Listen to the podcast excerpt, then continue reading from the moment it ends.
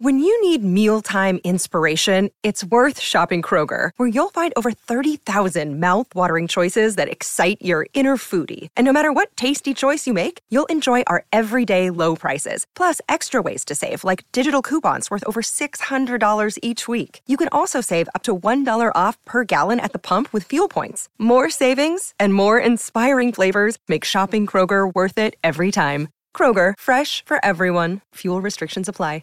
Another day is here, and you're ready for it. What to wear? Check. Breakfast, lunch, and dinner? Check. Planning for what's next and how to save for it? That's where Bank of America can help.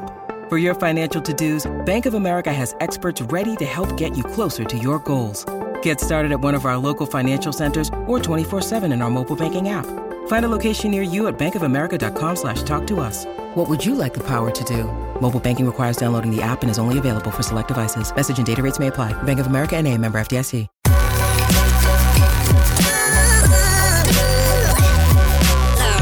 The following is a presentation of the Belly Up Sports Media Network.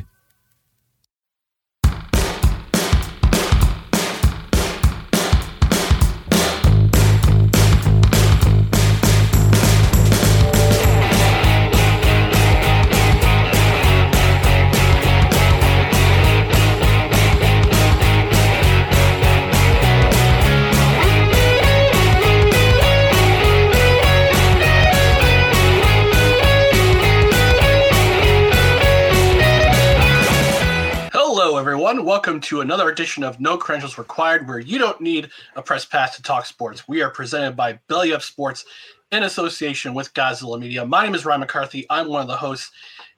And to my right is a man who battled the chili from a Guatemalan insane asylum this past weekend, Dustin Henry. Dustin, how are we doing tonight? Well, just call me Chief Wiggum, you know, because I would lose that battle. I don't have the wax that Homer Simpson had. I was going to say, did you have to take a candle to survive? Yeah. Oh, man, I'm doing well. I'm ready to go. How are you this week? I'm ready to go too, my friend. It's a special day. We got a special guest. Before we go on, we just want to remind you about our social media channels right down here below on Twitter, Instagram, and even TikTok. At NoCredsREQ, Facebook.com/NoCredsREQ. And on YouTube, it's YouTube.com/NoCredsREQ. If you're watching right now on Facebook or YouTube, just want to remind you to smash that like button. Smash it responsibly. And on the audio side, subscribe to our podcast on Apple Podcasts, Spotify, Spreaker, Google Play, wherever you podcast. And also don't forget to rate and review. No matter how awesome it sounds or how ugly it is, we may even read your review on the air. And because this is a live show, we want to hear from you. Dustin, I know you've been waiting all week to hear this, the beautiful, beautiful sound of wanting people to comment. Oh, yeah. Lay it on me.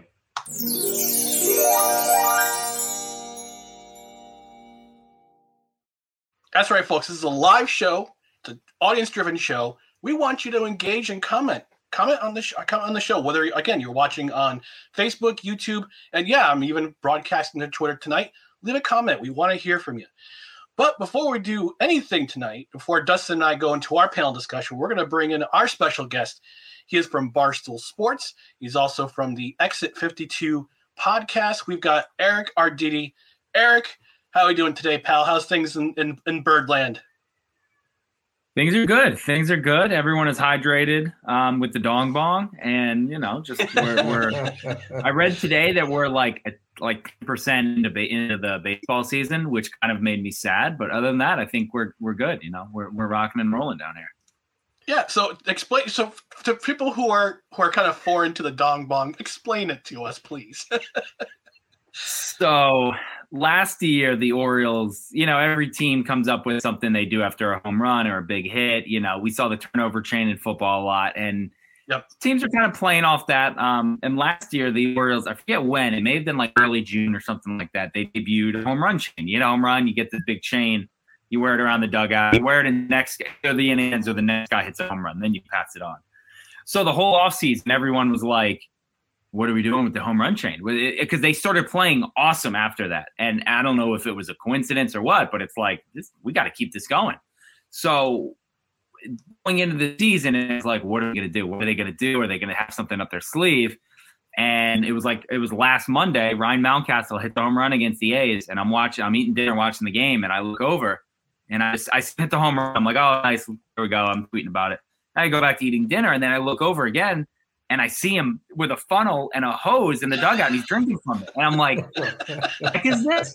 So then immediately it just spread like wildfire on social media. And it's the dong bong, and the Orioles don't want to call it the dong bong. The players call it the homer hose, but I've heard, I mean, I was at the game on Tuesday and I'm yelling, you dong it, we bong it. What is it, like slam it or something and chug it? Rip it and sip it. There's been a ton. So it's been a fun week in the dong bong world. So again, we're staying hydrated. The marketing writes itself for a lot of those. Yeah, right. It's incredible. Again, I can understand why the Orioles would not want to call it the dong bong. I get it. It's fine. The homer hose is okay. I said, if you guys keep on winning, I'll call it whatever the heck you want me to call it. Hey, and you can sell T-shirts from it, which actually, coincidentally, you already have. I have two of them sitting right there. We're going to the game tomorrow. I got to decide if I want my black or my orange one. So yeah. Nice. Nice. Well, I may offer you an exchange for a no corrections required T-shirt for the dong bong, a dong bong T-shirt. So, we'll negotiate. So I wanted to talk about this article you wrote recently, actually yesterday, on Barstool Sports about the reverse boycott that's taking place in Oakland on June 13th. How did you hear about it? Did you just come across it on the social media? How'd you find out about this? So the way that I write a lot of my blogs is I try and always have a blog up at least in the morning, and I'll look for stuff at night. And again, if I'm too tired or something, or if it's too late and I don't feel like doing it, I'll save it for the next morning. But I'll start a blog and just have the article in there. But I'll go to Reddit and I'll go to Twitter and all that. Reddit's one, and I'll kind of just scroll down. I'll go to the MLB Reddit page and just scroll down that and read what's happening, see what's going on, things that I may have missed or anything like that. And that was one of the ones I saw was like A's fans are planning a reverse boycott. And I was like, oh, it's kind of interesting. And I clicked on it and I read the article, and SI had already written about it. So I'm like, oh, nice. Okay. Like, I think this will be my blog for tomorrow. So I typed it up and, I sent it in. And yeah, I mean, it exploded on social media. I think it got over like 2 million views on Twitter alone, like just the tweet itself with the blog in there. I was shy. I didn't think it, anything would come of it. But yeah, I mean, it's a super interesting idea. I think we're all familiar with the A's and the struggles that they're going through financially and the support from their fans and the play on the field. And I did think it was interesting because, I mean, I'm guilty of it too. I turn, West Coast baseball, I turn on an Oakland game and I see 8,500, 7,500 people there. And it's like, oh, this fan base stinks. Like nobody goes. And the guy, I forget his name, the guy who kind of organized this. Listen, we want to show that it's not us. Stu Clary. Yes. Yep. Yeah. So he goes, it's not us. It's not the fans. We would support a good team. I mean, you look, they won 86 games in 2021, I think. Like, yeah, they went to the playoffs. Yeah. Yeah. And we've seen them have really, I mean, the early 2000s teams were awesome and money, yes. There's the whole Moneyball thing, but if they field a competitive team and a good team, they're good at fans. So I thought the guy's point was interesting where he said, listen, they trade away any person with a heartbeat that shows an ounce of talent. We want to show, Major League Baseball and the ownership, like, we can show out if we want to. We don't want to, which I get, which they're like, I'm not going to pay Major League money to see a AAA roster. And we had that issue with the Orioles a couple of years ago. So they're doing the reverse boycott.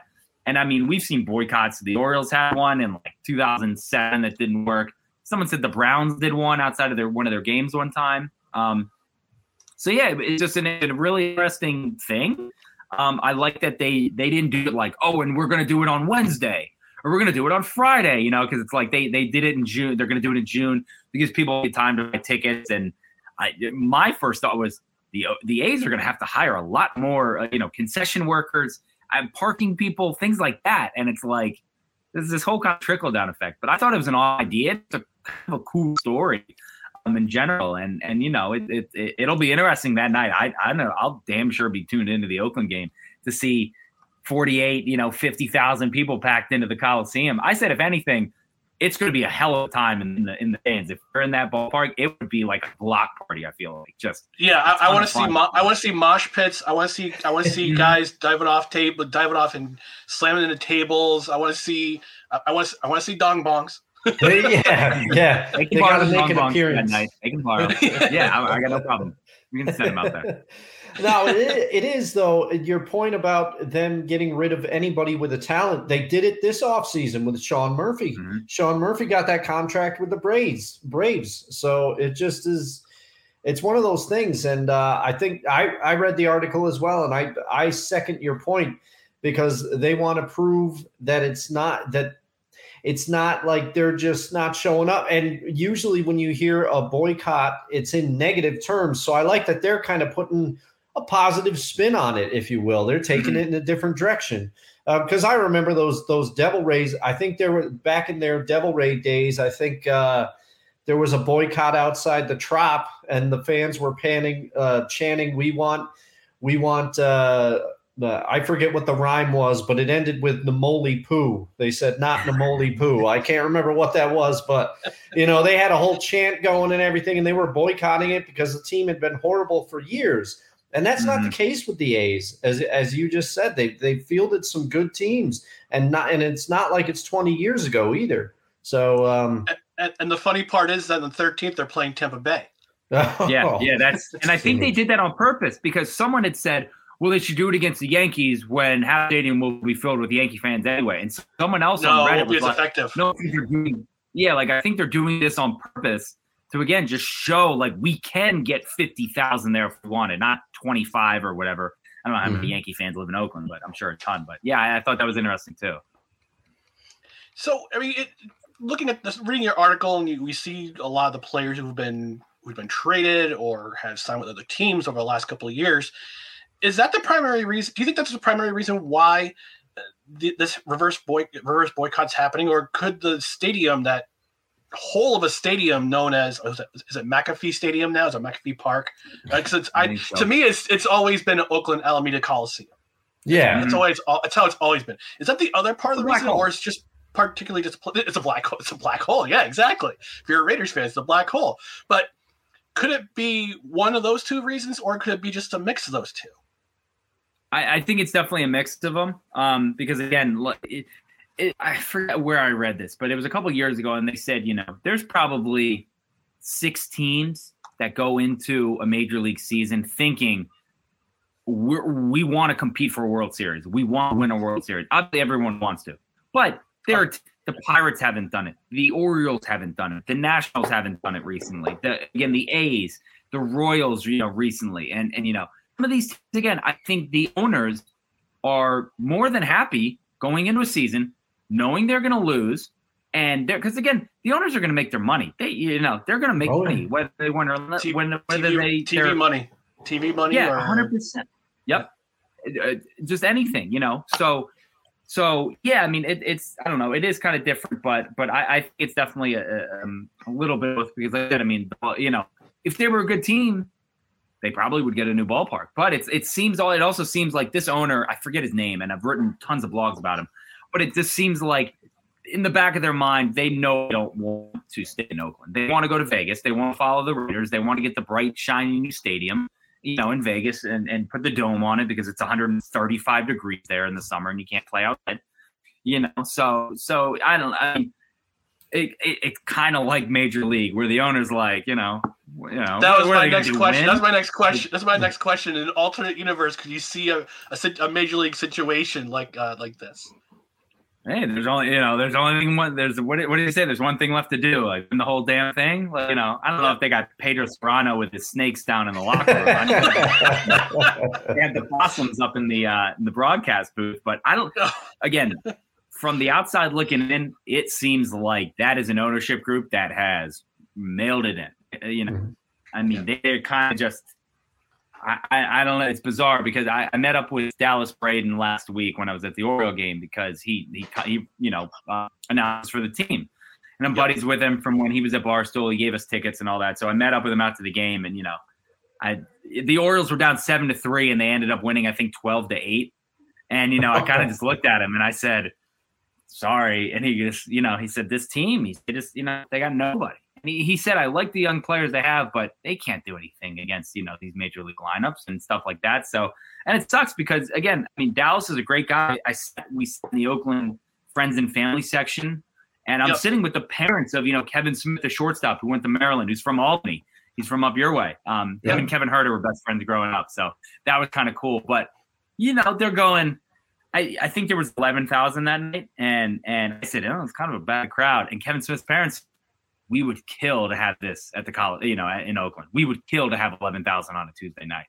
And it's just like, man, like, you feel bad for these guys making their major league debuts in front of nobody. Like, you know, these guys who are just, I don't know. Like in front of three diehards and a possum in the booth. Yeah, you can hear everything people are saying about you. You know? So it's a funky situation. I think at some point MLB has to step in and either, hey, you know, piss or get off the pot, guys. Either you got to move or we got to do something here. Because again, it's just not good. I can't believe it's 2023 and we're still having a team play. You know, it's like you will see a tweet once a year where it's like, oh, the visitors' bathroom, like, you know, there was sewage coming up from the visitors' clubhouse, and so they had to dress in the hallway or something like that. It's like, what? How is this Major League Baseball? Like, how is this a thing? It's crazy.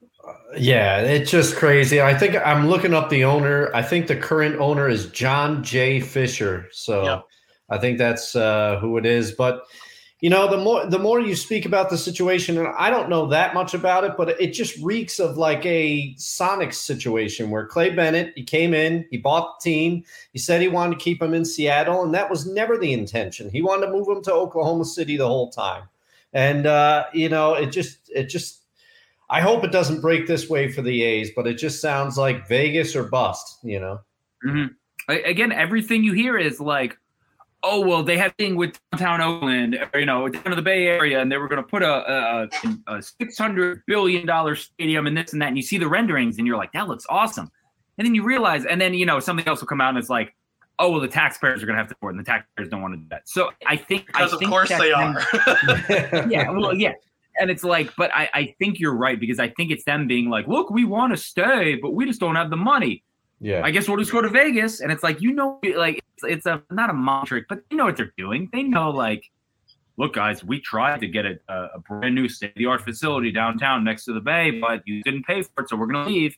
And it's also like, you know, again, you strip the team down to the nuts and to the bare nuts and bolts. And it's like, and then when they're like, you know, the ownership will cry, well, nobody's coming. And it's like, because you're not putting a good product out on the field, why would we come? Which, again, it's like, it's just that continuous circle. Like, You don't put a good product in the field.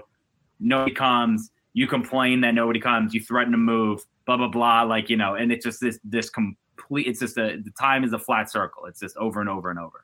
Yeah. Do you think other major fans and major league teams will do this too? Considering the Angels, the Tigers, some of these teams who haven't been in the playoffs in a while, do you think they'll follow suit too, or it's just a one time? Is this going to just be a one time phenomenon? Just held to Oakland. I think it's if you look, I think it's Oakland, and I think it's a team like Tampa, where again the ballpark situation is not great for both places. They have to be the two worst stadiums, ballparks, whatever you want to call them, baseball. Again, it's like they're kind of polar opposites because the Rays seem to just do it no matter what. They don't care. They'll play in the Sandlot and you know, with whatever roster they have, and they'll still win 95 games each. You know, forget about them if they don't spin big like the Yankees or the Red Sox. But no, I don't think like – I don't think a team like Detroit or L.A. or anything like that would ever up and leave. I think it's much harder for teams to like leave because, again, we have this down in Baltimore where the Angelos family, the brothers are fighting. One brother who basically controls the Orioles had the house in Nashville. So the rumor is like, oh, he wants to bring the Orioles to Nashville. I think baseball would have a conniption if that tried to happen. If they took the Orioles out of Camden Yards and just left this ballpark, that's, again, a top 5-3 ballpark in baseball, there's no way they're letting that happen. And that's what I tell people. So I don't – and, again, it's much harder. I think before – what was it? Before the Nats moved from Montreal, which, again, is – that's kind of a fluke situation because of the Expos and everything that MLB had to do. Yeah. The last team to move was, like, the Rangers – or I guess the Senators from D.C. you know, not a new team. That was like the last team, and it was like 50 years ago. So I think it's a very rare thing. I don't think it's going to be something that, like, you're going to see every couple of years, like, you know, a team hopping around. I think it's just going to be Oakland and possibly the Rays, but I don't think a team like Royals. Again, that's just – there's such like a pure classic baseball town. Like, people would riot there if right. they lost the Tigers and the Angels. I don't think anyone would care if they lost them, but it's LA, so I think they're gonna keep that team. You know, that's like the eighth best thing that people want to do in LA is go to the Angels game. The eighth or the 80th, we don't really know it's LA. Yeah, oh yeah. I have no idea. It could be East Coast. You're talking about LA. I have no idea. Yeah. I do have one comment to note. Kevin Wilson says, I've been to see Oakland play. It's the worst experience I've ever had at a baseball game. Oh, man. And our buddy Wonka the same. He says, time is a pancake for what it's worth. Delicious stacks of pancakes. I like pancakes. Light and fluffy. So before you go, Eric, I do want to touch upon a couple things with your beloved Orioles. Is this Orioles team a playoff team? I say going into the season, I thought they could be. I think Vegas had their over under. I saw anywhere from like 75.5 to 78.5, which I thought was a little low. I thought they got better this offseason. And again, it's just like kind of law of averages. Like, I thought they would be better because of we're getting the, what is it called? Not a universal schedule. I can't think of it, but like, they're playing all the teams. So instead of playing the Yankees 19 times and the Red Sox 19 times and the Rays 19 times, they're only playing them 13 times. So I think that the Orioles more than any other team in baseball, just because of how brutal the AL East is. Yeah. So, that I thought right away, that's going to help them a lot because, again, you used to look up, and whoever won the AL East that year, that was a team that went 16-3 or 17-2. Or it was like whoever could beat the Orioles the most will win the division. It was just that's how it was. I thought their pitching would be much better. It's not. It is bad. They have a lot of guys who everyone in the bullpen overperformed last year, and we thought it was great. And now we're seeing some of those guys kind of come back down to earth and probably are more or closer to what they actually are. And it's frustrating because, again, we saw a guy like CNL Perez come out of nowhere last year, and he was untouchable and bad this year. And a couple other guys, and they're still missing some bullpen pieces. So there's plenty of time for them to get that right. But I definitely think they can be a playoff team. I mean, the way they hit the ball, they're top 3 or 5 in a lot of offensive categories. I think going into yesterday, second in runs. They're going to hit. They're going to hit. They have more guys coming on the way. Like, that's the problem because it's a good problem to have. You know, the A's would love to have this problem. They have so many prospects. They're just going to have to trade a couple of them. And again, I'd rather have any prospects than not enough. I'll tell you that much. I've been to that. I've been there when there aren't enough. But, I mean, you know, led by Adley Rutschman, who I've been talking about him since 2018 when the Orioles had they had the first overall pick in 19, but I knew they were going to get it in 18. So I was already doing research on him. And, for years I've been banging the drum like, this guy's the real deal. Comes up last year, slow start, and then he just takes off. And that's when the Orioles took off last year. If you can literally pinpoint to when Adley got called up and the team started playing better. So, something about him, he's just – guys just play well around him, and he's elevated everyone. And then a guy like Gunnar Henderson, the number one prospect in baseball, who's batting like .150 right now. But he has an on-base percentage of like .360. So even if he's not hitting, he's getting on. Cedric Mullins is starting to round into form, and they've got guys, and they're going to hit. It's all about the pitching, especially in the AL East. So I think if the pitching does get better, we can see them make a run. If the pitching stays like this, it's going to be hard because you can't win every game 11-10, 15-14. It's a lot of fun, but it wears on your heart. I'll tell you that. Just one of these games, I would love a good blowout, but the pitching just doesn't seem to have it in them right now. Again, I know we're 2.5 weeks in or 2 weeks in, whatever. So a lot of time left for them to get right and to, get this back on track. So. Yeah. You talked about Adley Rutschman. Is he a bona fide MVP candidate? I know we're very, very early into the season, but unbiased opinion, could Adley be a bona fide candidate? I think absolutely. I think he is a switch hitting Buster Posey. Like he has again, whatever Buster had, like it, Adley has it. I don't know how to describe it. Nobody knows what it is, but you can tell when a guy has it, he has it. And Adley, again, I mean, it's you look back at Thursday, you know, tie game, bottom of the ninth against Oakland. It's game the Orioles needed to win. You know, yep. One pitch into the bottom of the ninth, boom, you know, walk off or going home. The next night in Chicago, they were down, I think 3-1. They just couldn't get anything going. Adley up at the loaded. What does he do? Bases clearing double. It's like he comes up in the big moments all the time. His on base percentage is up around 500. And again, we're 2 weeks into the season, and I get the stats are still fluky. You know, the guy, what's his name? I forget, from the Marlins, isn't going to hit 500 for the rest of the year. I said at the beginning of the year, I think Adley could lead baseball in on-base percentage. His walks going into yesterday or today, he was second in baseball in walks behind Soto. And again, I mean, he's a catcher who plays. He's playing every single day. They're either, you know, at catcher or DHing him. He puts together good at-bats. I've watched every game this year, every at-bat from him. I can count 2 bad at-bats that he had where I'm going, what are you doing, dude? Like, you gotta have a better at-bat. And it's 2. I mean, it's incredible.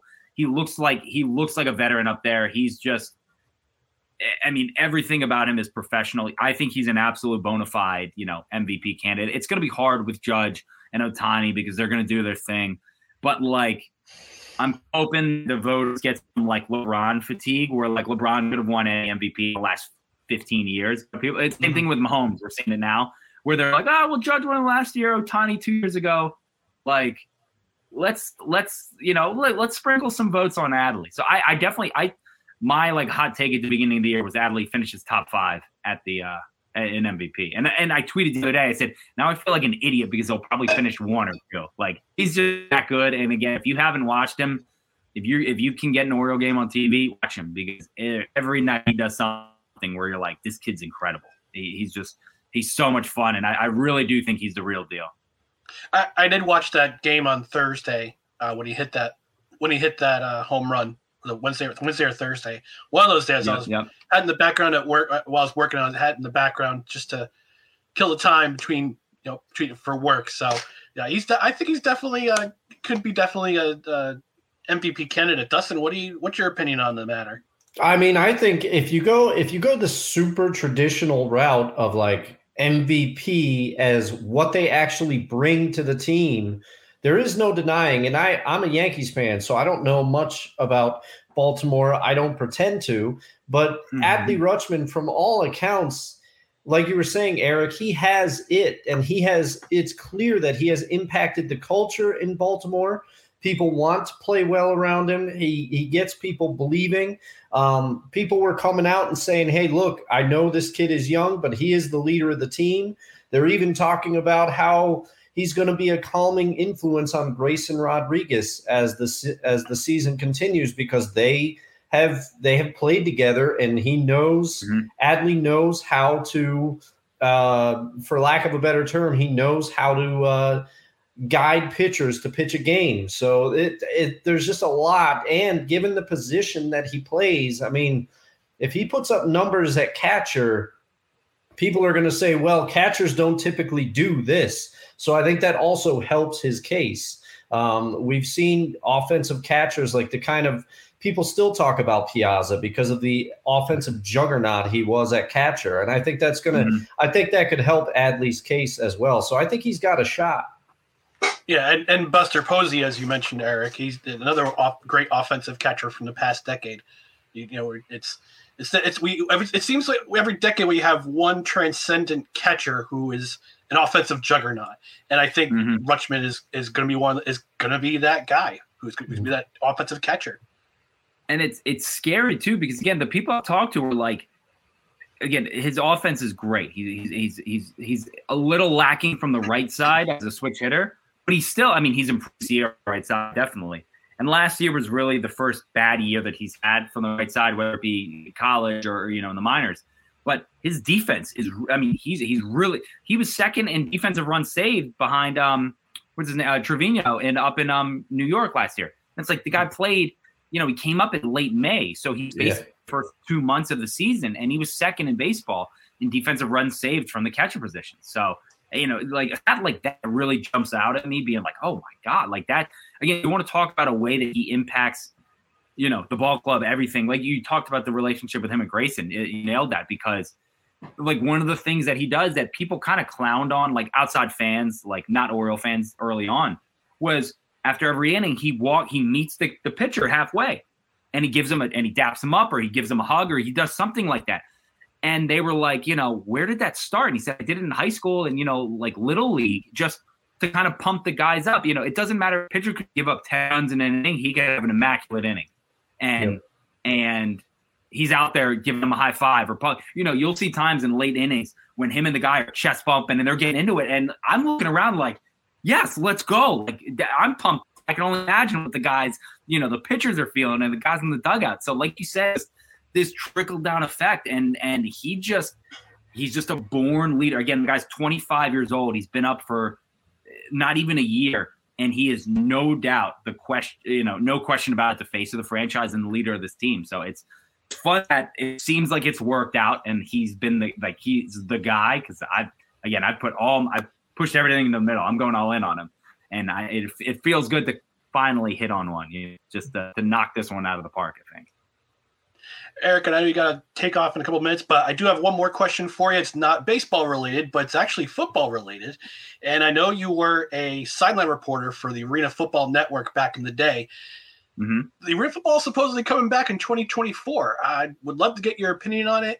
For me, I'll see it when I believe it, but from our mutual friend, Tim Capper from arenafan.com, the founder of ArenaFan.com had an interview with Lee Dutton III last week, announcing that they're looking at different cities like St. Louis and Minneapolis and Salt Lake City.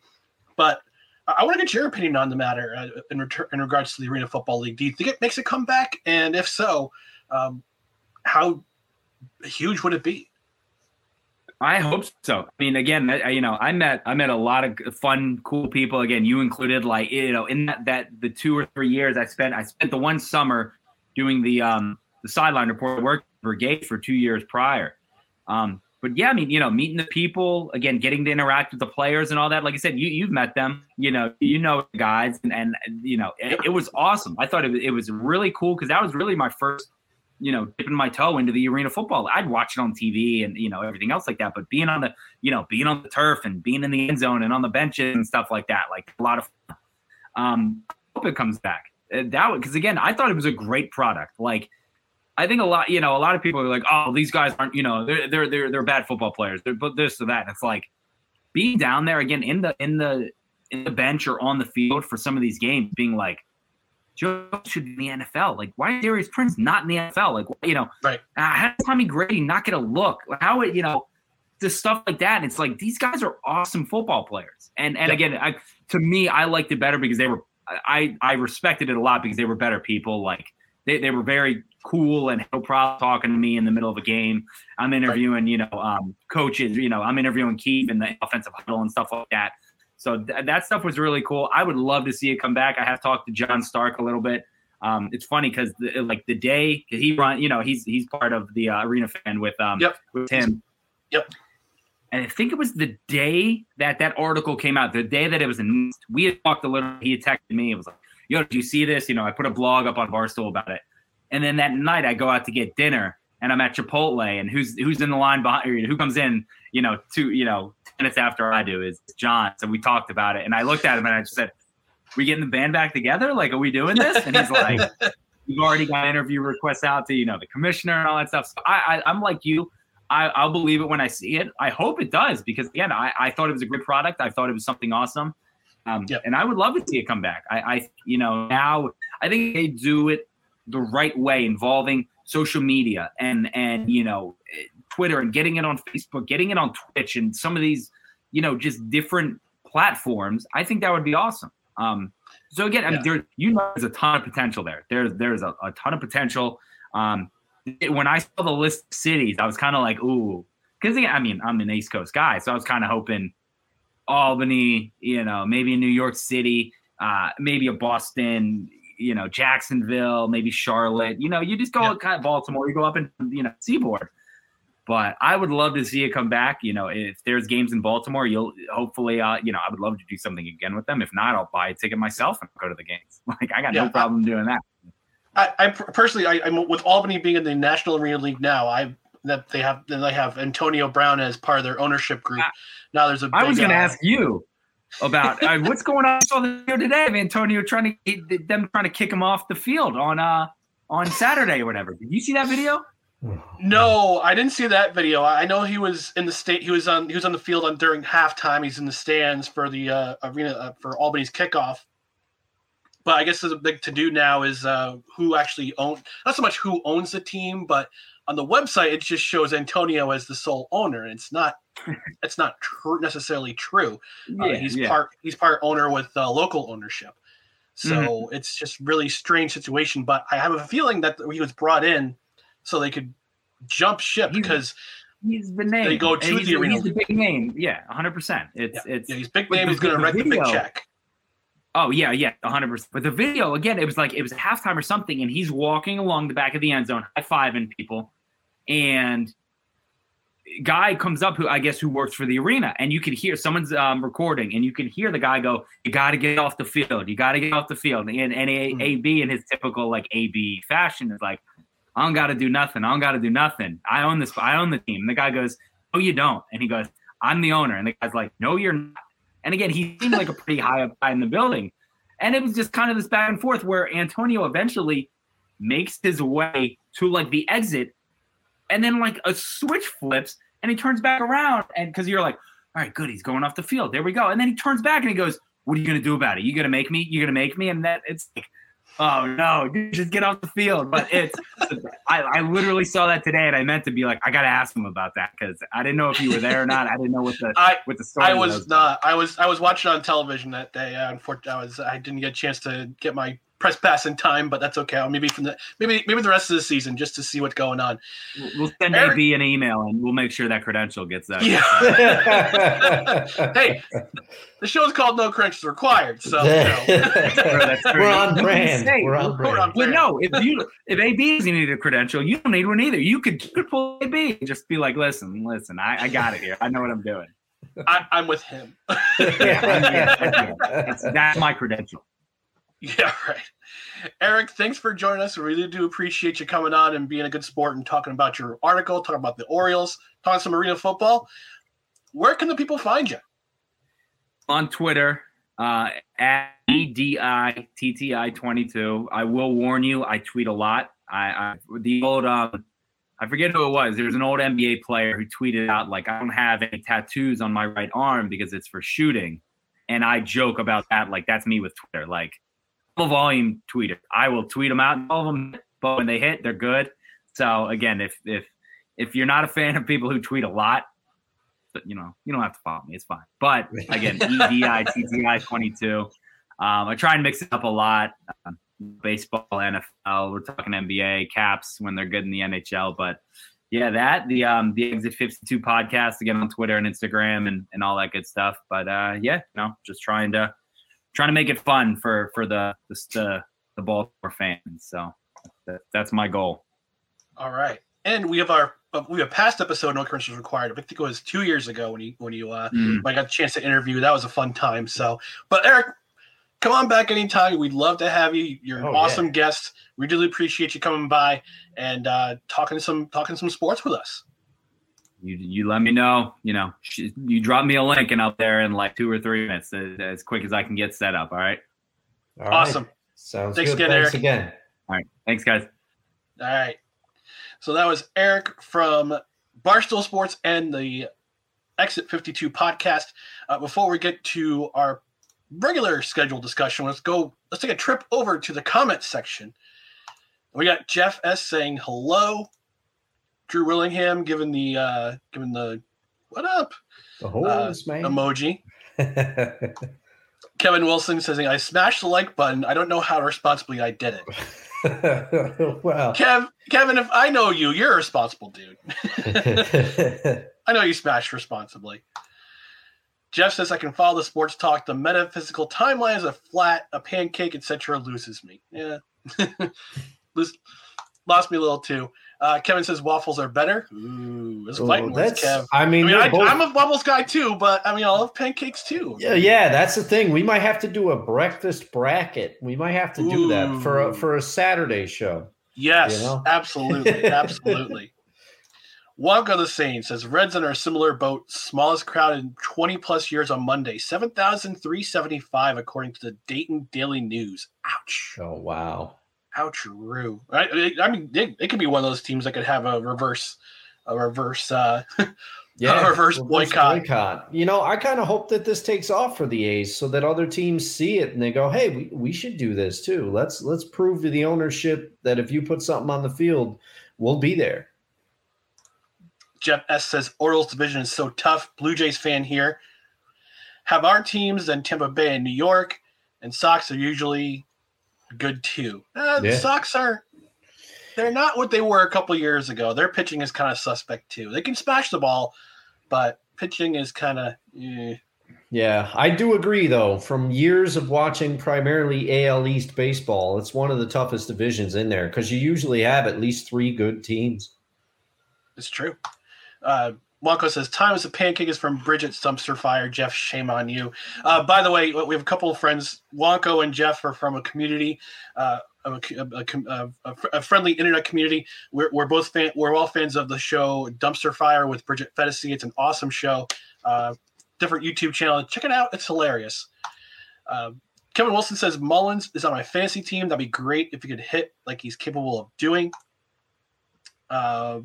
Jeff replying to Wonko says, haha, I know what people are referencing with time. Sometimes it's the Vonnegut stuff too. But when I really think about it, my Homer Simpson voice comes in with, I like syrup on pancakes. Pancakes. And Wonko, I forgot to show this to Eric, but he says, shout out to Barstool. By the way, I love you guys. Thanks for being here, Eric. Well, thanks for being here with us, Wonko. We really do appreciate you stopping by. So now we're going to get into other Major League Baseball topics with some MLB news. And the Tampa Bay Rays finally lost a game on Friday night. They lost to the Toronto Blue Jays.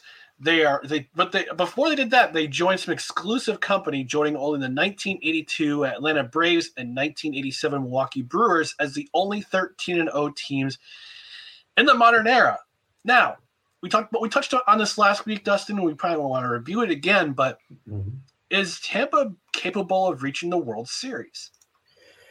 Oh, I don't know if they're capable of reaching the World Series in my eyes, but they are to me, they are definitely a playoff team. And I think they could make it. They could make it far too. I think they could surprise some people. But as far as the World Series, I don't know if it's in the cards for the Rays this year. Yeah, it's a long season. We're only in the third or fourth week of the season. It's just a long. It's a marathon. Yeah. It's a bloody marathon. So time will tell. Right now they're sitting on top of the baseball world at 14-3. They're 3.5 games ahead of the New York Yankees for first place in the AL East. But speaking of the Yankees, let's talk about Gerrit Cole. Oh, yes. Is Gerrit Cole the best pitcher in baseball? I'll tell you, he's certainly looking like it. At this early juncture in the season, I believe he's 4-0. His WHIP is like microscopic. Let's look it up here. He's got 32 strikeouts and a 0.741 WHIP, and his ERA is 0.95 according to Baseball Reference. And I'll tell you, especially with the way the season has started, pitching overall, there has been some struggles with pitching. It's kind of been the purported aces of their teams have had up and down starts. Like they'll look good for a start, and then they'll get shellacked the next start, or it's the opposite. Somebody gets absolutely taken to the woodshed, and then their next start they come out. But Gerrit Cole has looked consistent, and he's been the anchor the Yankees need, the ace that they hoped they were signing when they acquired him a few years ago, because he's had some shaky periods in New York, but he's looking rejuvenated. He looks healthy. He's looking ready to go. I mean, he's mowing people down out there like we always knew he could. Yeah, he's as you mentioned, Dustin, he's looking like every bit of the $300 million the Yankees back the Brinks up truck, pick up the Brinks truck up for in 2020. My issue with him last year is that I didn't feel like he established himself as the number one starter. He was 1A. Mm-hmm. Nestor Cortez was 1B. Now Gerrit Cole is your ace. He's the established ace. He's established himself as the alpha male of that rotation. Mm-hmm. And if he could keep this pace going, he's leading the majors in a lot of statistical categories. He's already got a complete game. He's also got the shutout. He had a complete game shutout the other day against Minnesota. And by the way, did you see that what happened with Domingo Germán on Saturday? Oh, I did not see that. No, I was probably out thatching. So John Boy Media has an awesome breakdown of what happened. So apparently what happened was the umpires were complaining that Domingo Germán had too much rosin on his hand. What he was doing between innings, he was applying the rosin on his hand, and he was mowing down the Twins. He was mowing them down like crazy on Saturday afternoon. I think he struck out 7 of the first 9 batters he faced. Wow. So he was having an excellent game. Yeah. So the umpire told him to wipe his hand or wash his hands, so there wasn't too much rosin on his hand. And he's like, I told you to wipe your hand. You know, you wash your hands, you go wash your hands. And it kept him in the game. So he was allowed to keep pitching. And Twins manager Rocco Baldelli had a bleep show. He had himself a bleep fit, so to speak, and got himself tossed from the game. And he had every right to defend himself and give a reason why. But it's just it just reminded me a couple of years ago when Donaldson called out Gerrit Cole for the sticky substance on his pitching hand. Yeah. And when the Major League Baseball said, no, you can't use that anymore. And he was having a terrible year after that, but I guess bygones are bygones in that department. But yeah, Gerrit, coming back to where I was before. I mean, this is a good rotation for the Yankees. The solid rotation between Cole and Cortez. Germán is starting to come around. Mm-hmm. Severino is coming back hopefully very soon. Rodon, unfortunately, is still having back problems. Mm-hmm. So they're going to have can't remember his name all of a sudden. Is it Burrito? Burrito. No, he got shelled his last start. With the, he got. Yeah, the Twins jumped all over him. Yeah, they did. But to the tune of 9 runs, he didn't even make it. Didn't even make it out of the inning. Yeah. So it's. But the rotation's in good shape right now. They got plenty of run support. Mm-hmm. Giancarlo Stanton, of course, was notwithstanding. Yeah. Again, another go on the IL one more time again. Mm. So. This is a good rotation. Gerrit Cole is definitely the alpha male of that pitching rotation. Arguably, he's the best pitcher in baseball. I know people will say Ohtani or Webb out in San Francisco or even Justin Verlander, but I don't think even Justin Verlander's considered the best in baseball right now. I mean, he could turn it on at a whim, but. Or Max Scherzer, you could argue he's also the best. But I think for my money's worth right now, Gerrit Cole is the best starter in baseball. Yeah, I would say, and people are going to call us out and say that we're biased, but I would say as of right now, go ahead, do it. As of right now, he is, especially just because he's been consistent. I mean, as a person who has Aaron Nola on his fantasy team, I know what it is to have an ace that is not consistent to start the year, you know?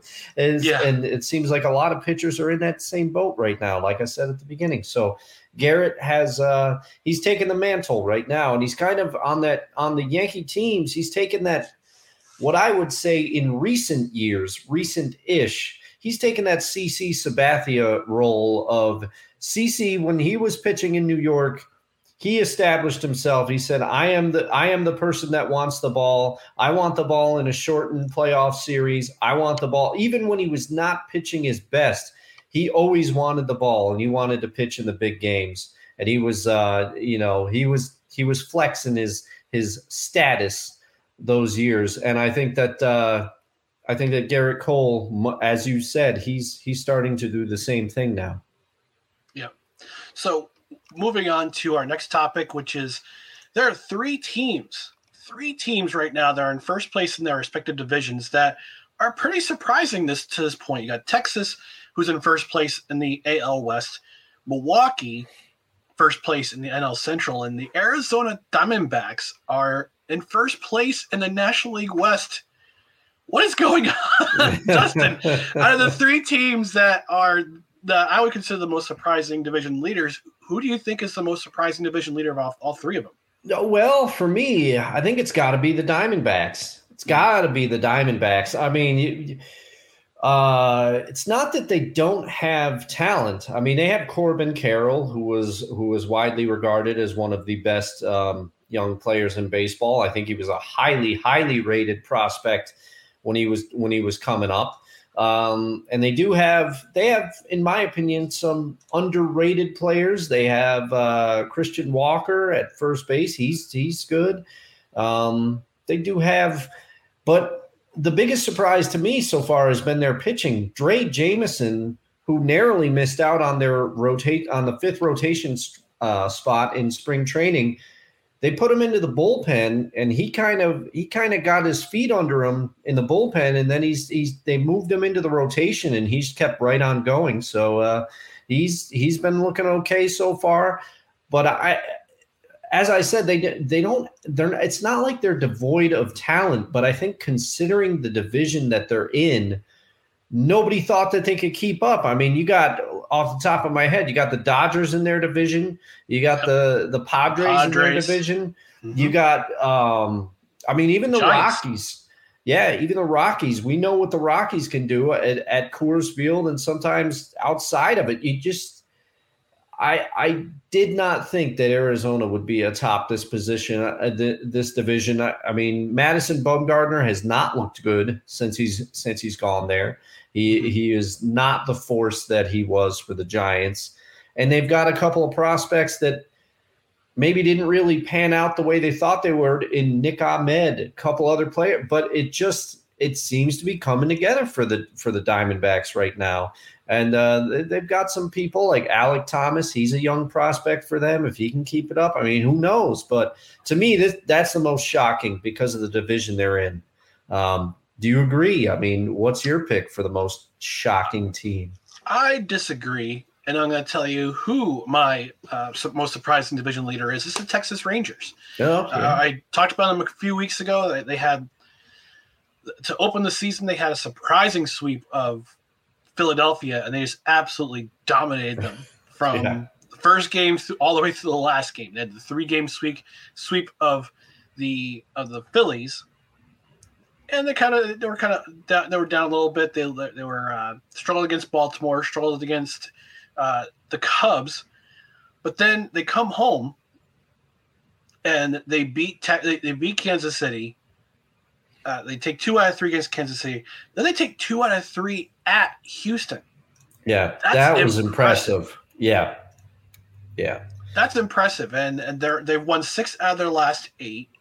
They beat Kansas City last night or two night. They beat Kansas City yesterday. They shut them out 4-0, and it looks like all the investments I would say investment.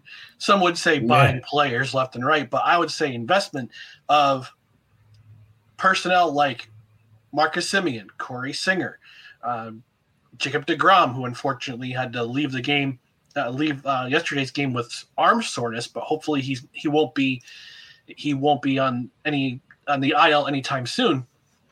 But you also got to remember their manager is Bruce Bochy. Bruce Bochy is a winner. Yeah, Bruce Bochy won 3 World Series titles with the Giants, I believe.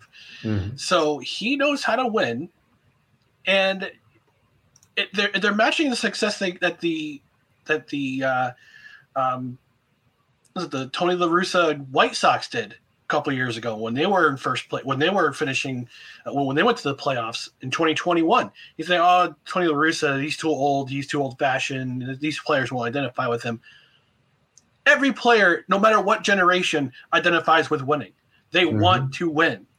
And when the Rangers hired Bruce Bochy at the age of 68 5 years out of retirement, you thought, oh, this is a terrible move.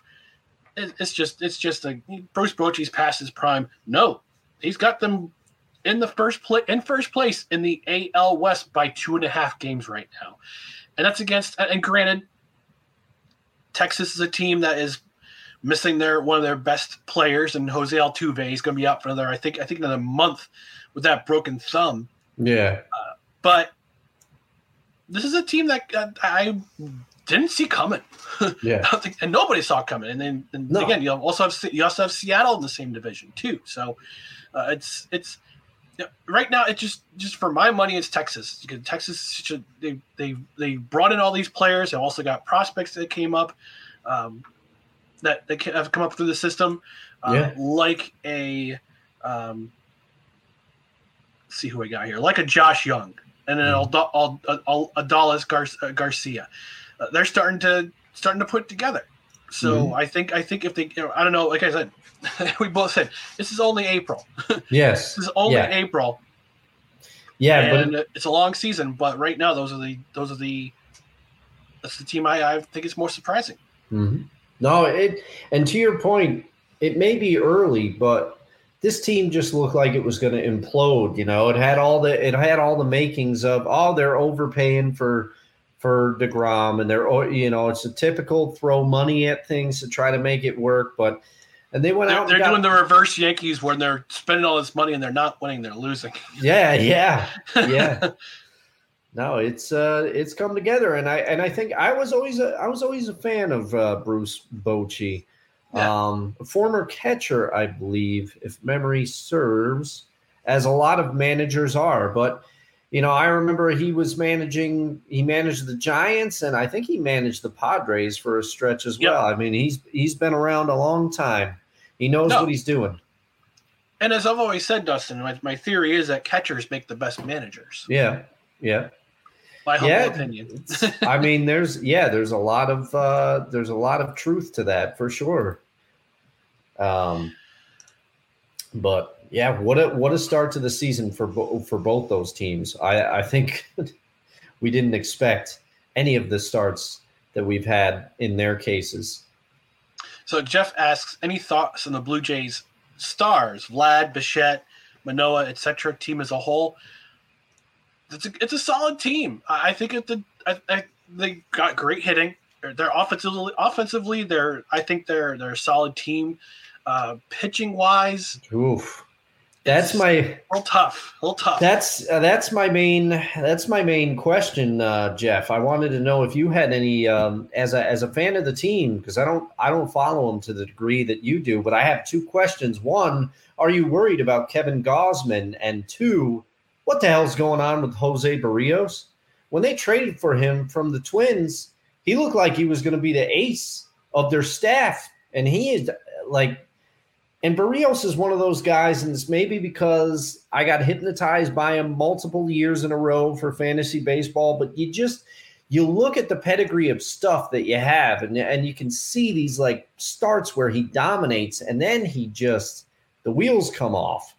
Barrios is not when the Twins got rid of him, I was like, what is Minnesota doing? This is a classic, you know, you build your team around this guy. You build your rotation around this guy. You don't let him go. But now maybe the Twins were clairvoyant. Maybe they knew something that the rest of baseball did not. Now we also want to give an update on our Battle of the Bryans. Battle of the Bryans. So I'll have to make a graphic for that. Brian Reynolds, currently hitting .324 with 5 home runs and 17 RBIs with a very surprising Pittsburgh Pirates. While for Dustin, Brian Anderson of the Brewers, .298 batting average, 3 home runs and 15 RBIs. All right. I'm still close. Yeah, the triple crown of the Bryans is up for grabs. Well, we're gonna take a quick commercial break. When we come back, we're gonna talk about some Stanley Cup playoffs. So, thanks for listening to No Credentials Required.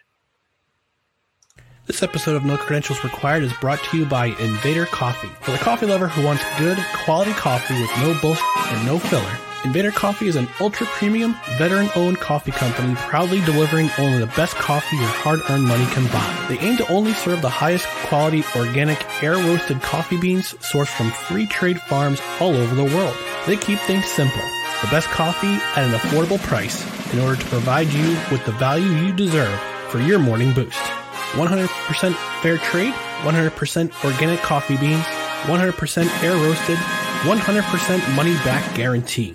Visit invadercoffee.com, enter promo code BELLYUP at checkout, and receive 15% off your order. That's right, folks. Invader Coffee, some of the best coffee I've ever had. I've got the Outlander blend. If you go to the link in the description, that's our show link. It's our affiliate link for the show, and you order some Invader Coffee. If you order any amount of bags of the Outlander blend, you will be entered to win a muscle car, a Chevy SS Camaro, which looks pretty dang sweet if you go to the website. Yeah. I mean, who wouldn't want a Camaro? You know, who wouldn't want a Camaro? But we're looking for some of the. I mean, I bought a bag of the Outlander. It came within, I think, 2 days. It shipped out pretty fast. But it's a really good blend. I enjoy it. I haven't had it yet, but I have enjoyed many of their blends. I'm still loving the Donut Dealer right now. That's been one that I've been enjoying each weekend. All right. So if you go to the link in the description, either on Facebook, YouTube, or on the podcast side, you go to the link in the description, you order from that link, use promo code BELLYUP at checkout for 15% off your order. You also help the show by ordering from our affiliate website. So let's talk about some Stanley Cup playoffs. Dustin, the Stanley Cup playoffs began yesterday. They began last night. Some games going on right now. Unfortunately, my New Jersey Devils are down 2-0 to the Rangers at the end of one. Lightning are up 2-0 against the Maple Leafs, which is little surprising. Watch out for those Lightning. Oh, my goodness. But we're going to talk about our Stanley Cup picks. And Dustin, I'm curious to hear what your picks are, who you've got in the Stanley Cup final, and who you got winning. Well, and people will question me. They're going to question what I'm doing, but I have the Bruins, and my beloved Oilers, who lost in overtime last night against the Kings, much to my chagrin. I have the Bruins winning in 7. Am I trying to do a reverse jinx?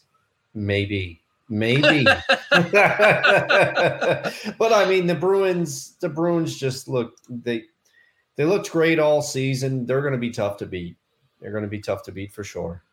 But I'm hoping my Oilers could do it possibly. But I think the Bruins might take this one. Now, I've got the reverse jinx going for my team as well, the New Jersey Devils. I have them advancing to the Stanley Cup final to meet your Edmonton Oilers. Oh, man. What a matchup that would be. That would be fate. Look, we went to that matchup last New Year's Eve. Yeah, down in New Jersey for Oilers Devils, and what a magical game that was. That was not because the Devils won, but just how wild that entire game was from start to finish. Yeah, and it was crazy. If they meet in the Stanley Cup final, I think the same thing's going to be true. But I've got the Oilers beating the Devils in 6 games.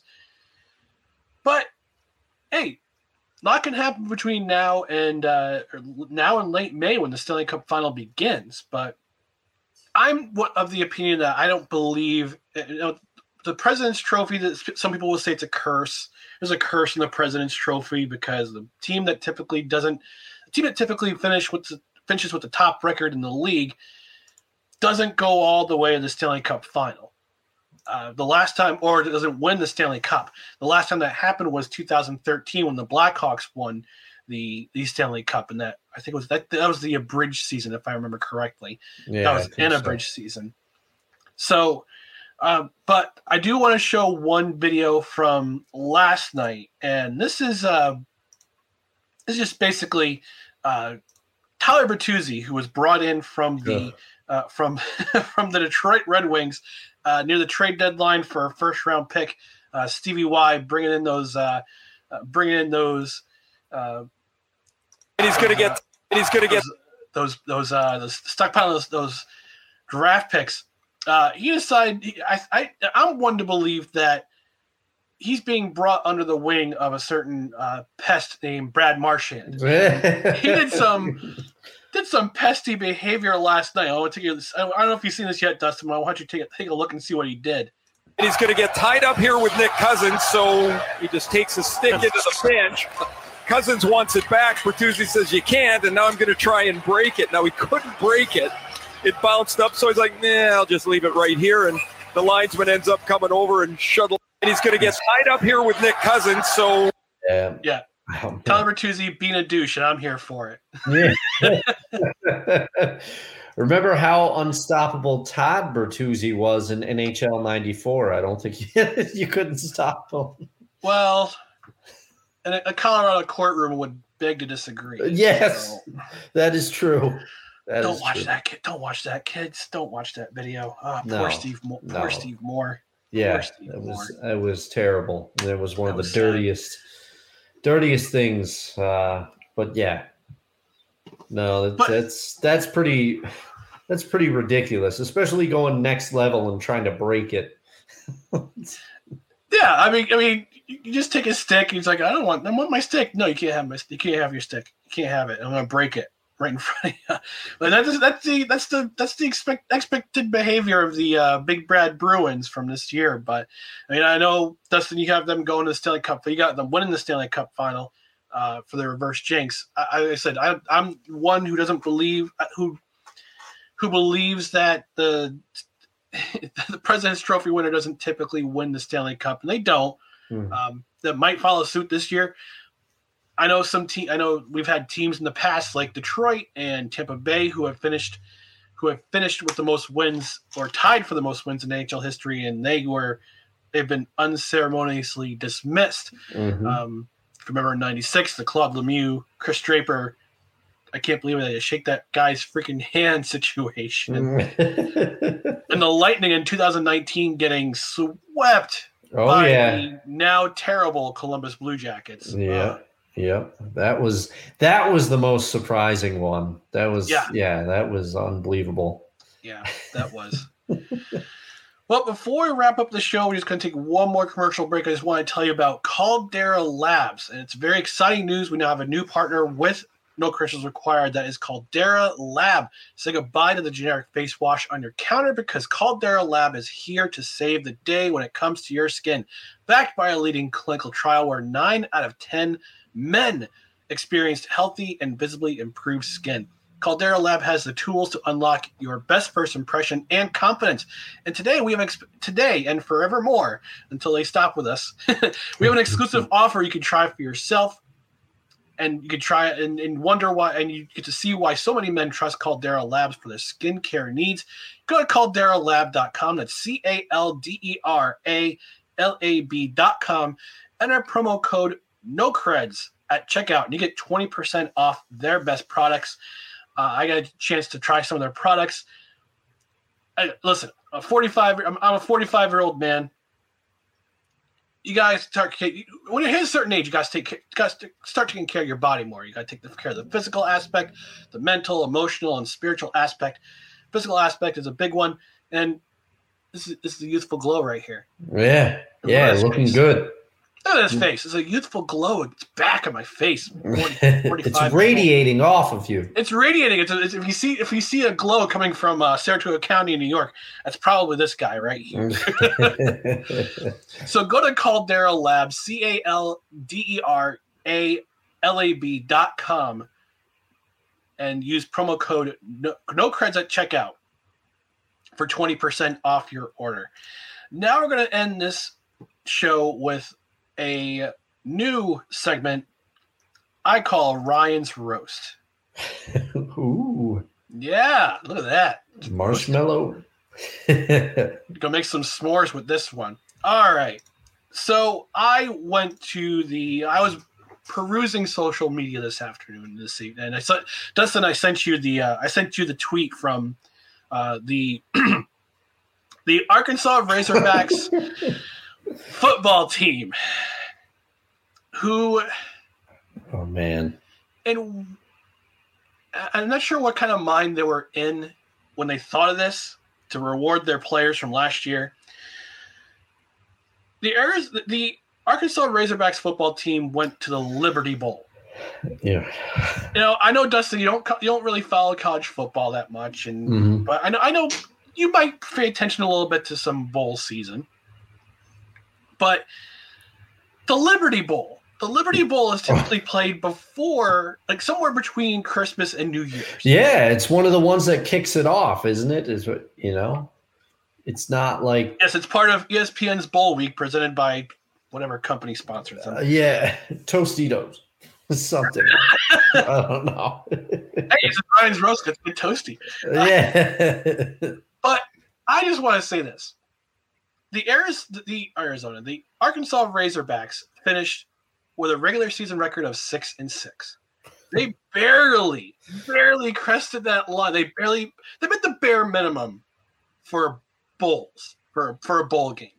The bare minimum these days. Back in the day when I was first started watching college football, the bare minimum for a bowl game eligibility was like eight wins. Now it's 6. With so many bowl games out there, now it's only 6. Yeah. What you're doing is essentially you're rewarding mediocrity by giving your players a ring for a 7-win season. Yeah. Yeah. What the heck? Come on. I mean. Look, I've never been to Arkansas. I'm not gonna belittle the efforts of the players. I know they worked hard. And actually, Arkansas was one of my teams on my radar to watch last year. Unfortunately, it didn't work out that way, and they met the bare minimum for bowl wins. But a ring. It's like Bart Simpson, that gif of Bart Simpson taking the cake of at least you tried and throwing it in the trash. Yeah. This is the participation trophy of college football rings. The University of Georgia, they're going to get their rings. TCU will probably get their rings for advancing in the college football playoff. Conference winners, they probably get rings. I know the Ohio State, whenever they beat Michigan, they get the golden pants necklace. But you're rewarding a team that had a 7-win season and went to a middling bowl in the middle of bowl season. Yeah. I mean, what really struck me too is like they edited that together. They had like the sound over it. They spent money on diamonds. Yeah, ring. And they were zooming in. They were zooming in on the diamonds. They were like, you know, this is the greatest. Yeah, maybe they went to Jerry Jones, noted alumni of the Arkansas Razorbacks, and they were like, hey Jerry, you throw us some extra cash, we'll throw you a ring. In lieu of an endowment donation, can you pay for these rings? Yeah. We really want to reward our players. Oh my gosh. And again, I'm not belittling the effort of the players, but this is it's yeah. Yeah. I'm kind of speechless. I mean, I know this is Ryan's roast, but this is absurd. This is completely absurd. Now it is, and we've all had those divisions, especially in football in recent years. You know, the NFC East hasn't been too good. Now this past season, it was a great division to watch, but there have been years where it's called the NFC least, and then we all remember. Well, at least I remember the year that the Seahawks got that NFC West division title with a record of 7-9. Now they did go on to beat New Orleans, who were the defending Super Bowl champs. That game still, that was the Beastquake game. That was the run. But that would be like if Seahawks brass at that time, in addition to the 7-9 division championship hat and T-shirt that everybody gets, that you get for winning your division, that would be like, hey guys, this one was really special to us. Let's get custom 7-9 NFC West division necklaces or something. You know, we need something special to commemorate this occasion. That's what this feels like to me. It's like going the extra mile. You're going the extra mile for no purpose whatsoever. Yeah, yeah. I mean, oh my goodness. All right. Well, this has been the first ever and maybe last edition of Ryan's Roast. You sound so dejected. I'm so dejected. I mean, it's like that that meme of the Indianapolis Colts banner when they went to the wild card. It's like, hey, oh, yeah. we finished with the bare minimum of the college football. Yeah. College football, yeah. Wins. Broadcast. I mean, do you think all eligible? Yeah. and not to the, as you've said repeatedly, not to belittle the players in any way, but do you think if you're an Arkansas alumnus, and 10 years from now, you're going to look at that ring and you're going to say, oh man, I remember when we really put it together in the Liberty Bowl. You know, I don't know. I know. I remember, if I remember correctly, the Liberty Bowl is one of the older bowl games in the bowl season. I think is the Liberty, Independence, the Rose Bowl is the oldest. It's the granddaddy of them all. Oh yeah, Cotton, Orange, Sugar, Cotton like Bowl. Those are like the big time names. Big time name bowls, the Peach Bowl. It's one of the more established ones, but yes, you've enjoyed this edition, the first ever Ryan's Roast. So thanks for sticking with us. We're gonna go to the comment section before we take off. Let's see. Let's go here to Latina and Callie. She says, "Hi everyone. Hi, Latina." She asked if it was this Major League Baseball topic. Yes, we were talking Major League Baseball. Jeff replied to us. He says, "Manoah and Gausman have been super solid to great stars over the last 2 years. Berrios was terrible last year, but so good 3 years before. He is key for them." Mm-hmm. He also goes on to say, "Go Oilers, go! Good to see a Canadian team win again." Waka the Saint says, "Oh Canada." You know what I need to find, Dustin? I need to find the video of. And from when the Canadian Football League expanded to the United States, there was a singer from Las Vegas who did not know the tune to "O Canada," so he sang the Christmas tree. Wow! I gotta find that video. Oh man, that's one of the most hysterical things I've ever heard. Outside of Carl Lewis's version of national anthem. Yeah. That would still reign supreme because when it starts off terrible, he assures you that he's going to bring it home. You know, he's going to bring it back. He's like, "Oh, I got more for you." I remember where he tries to hit that high note on the Rockets' Red Glare. Michael Jonas looks like goes, "What?" Yeah. Is a cat dying? Latina and Callie, she says, "LOL, mediocrity. It's okay to be rewarded even if you suck." Yeah, it's true. I mean, it's true. Jeff says, "Really like your show, guys. Thanks for putting it out there." Jeff, thank you for being here. He also says the rings might help with recruiting. Maybe. Latina says they need to donate the rings to charity for children's sports. Somebody could do that. Blanco says the ESPN's Football Power Index has my OSU ranked numero uno. I believe he means Oklahoma State University ahead of Bama. No, Ohio State University. Yeah. Ranked ahead of Bama, Georgia, and that team, quote unquote, or up north, who beat us last 2 years. Do we even have a named quarterback? I don't know. He also says, "Great show. Thank you, guys." Thank you, Wonko, for being here. Thanks for stopping by, Wonko. Appreciate you stopping by. And before we take off, I just want to remind you about our social media channels right down here below. Twitter, Instagram, and TikTok. It's at NoCredsREQ. Facebook.com/NoCredsREQ. And YouTube.com at NoCredsREQ. If you're watching live or you're watching on the replay, thank you for watching. On the audio side, subscribe to the podcast on Apple Podcasts, Spotify, Spreaker, Google Play, wherever you podcast, rate and review, no matter how nice or how mean it is. We might even read it on the air.